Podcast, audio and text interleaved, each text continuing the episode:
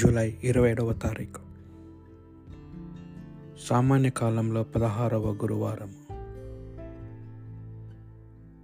మొదటి పట్టణము నిర్గమాకాండము 19వ అధ్యాయము 1 నుండి 2, 9 నుండి 11 మరియు 16 నుండి 20 వచనముల వరకు. ఐగుప్తు దేశం నుండి బయలుదేరిన 3 నెలలకు ఇజ్రాయేలు సీనాయి అరణ్యముకు వచ్చురి. వారు రెఫదీము నుండి ముందునకు సాగిరి. సినాయి ఎడారి చేరుకొనిన పిదప అచ్చటనే కొండకెదురుగా విడిసిరి. యావే మోషేతో, నేను కారు మబ్బులో వత్తును,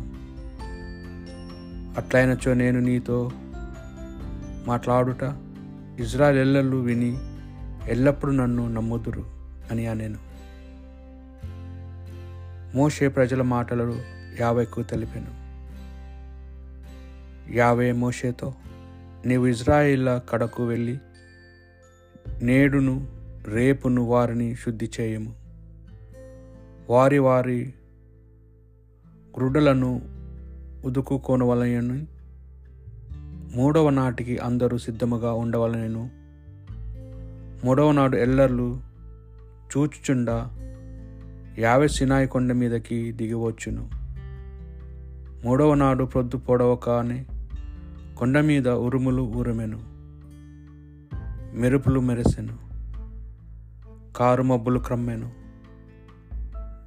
పెద్ద కొమ్మ బూర మ్రోగెను. విడుదలలో ఇజ్రాయేలీయులు వణికిపోయిరి. అప్పుడు మోషే దేవుని చూచుటకు ఇజ్రాయేలును విడుదల నుండి కొని పోయెను. వారందరూ కొండ మొదట నిలబడిరి. యావే అగ్ని రూపమున సినాయి కొండ మీదకి దిగివచ్చుట దానిని పొగ చుట్టూ మొట్టెను. కొలిమి పొగవలే కొండ నుండి పైకి లేచెను. కొండ అంతయు దద్దరిల్లెను. కొమ్ముబూర మ్రోత ఉన్న కొలది పెద్దదాయెను. మోషే మాట్లాడెను, దేవుడు అతనికి ఉరుములతో జవాబు చెప్పాను. యావే పర్వత శిఖరము మీదకి దిగి వచ్చెను. ఆయన మోషేను కొండ కొమ్మునకు రమ్మనెను.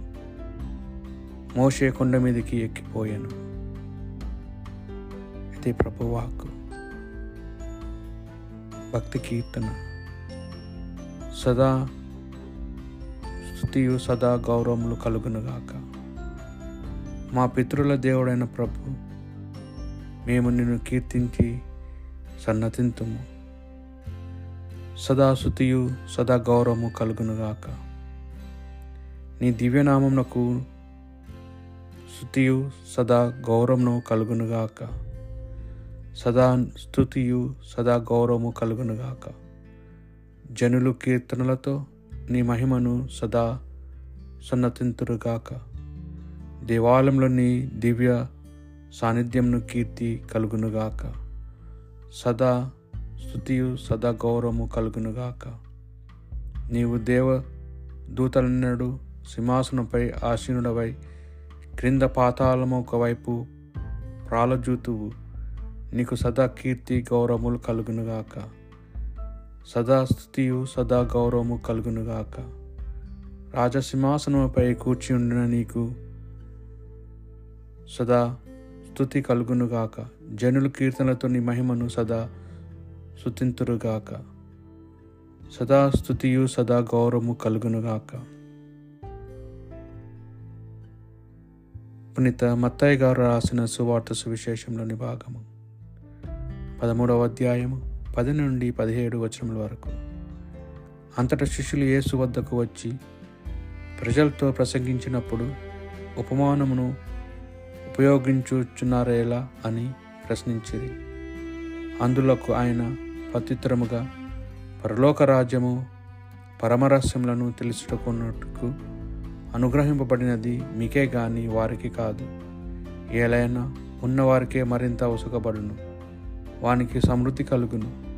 లేనివాని నుండి వానికున్నదియు తీసివేయబడును. వారు చూచియు చూడరు, వినియు వినరు, గ్రహింపారు కనుక నేను వారితో ఉపమాన రీతిగా మాట్లాడుచున్నాను అని చెప్పాను.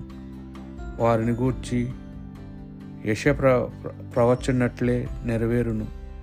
అది ఏదైనా ఎంతగా వినునో మీరు గ్రహింపరు, ఎంతగా చూచినను మీరు గమనింపరు.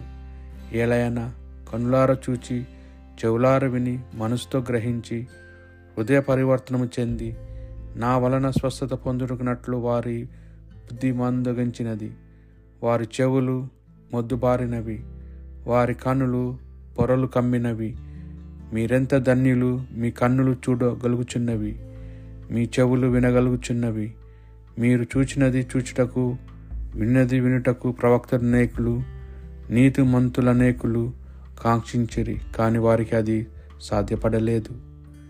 ఇది ప్రభువు సువిశేషము.